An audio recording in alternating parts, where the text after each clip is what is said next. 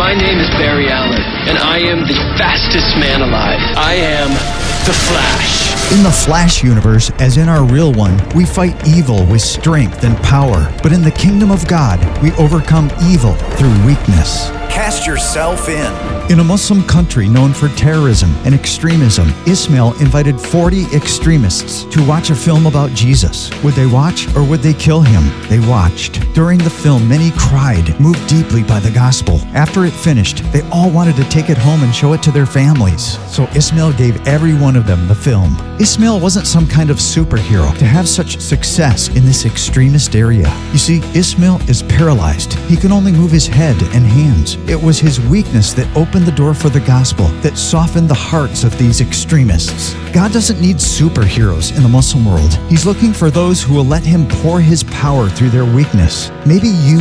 FrontiersUSA.org.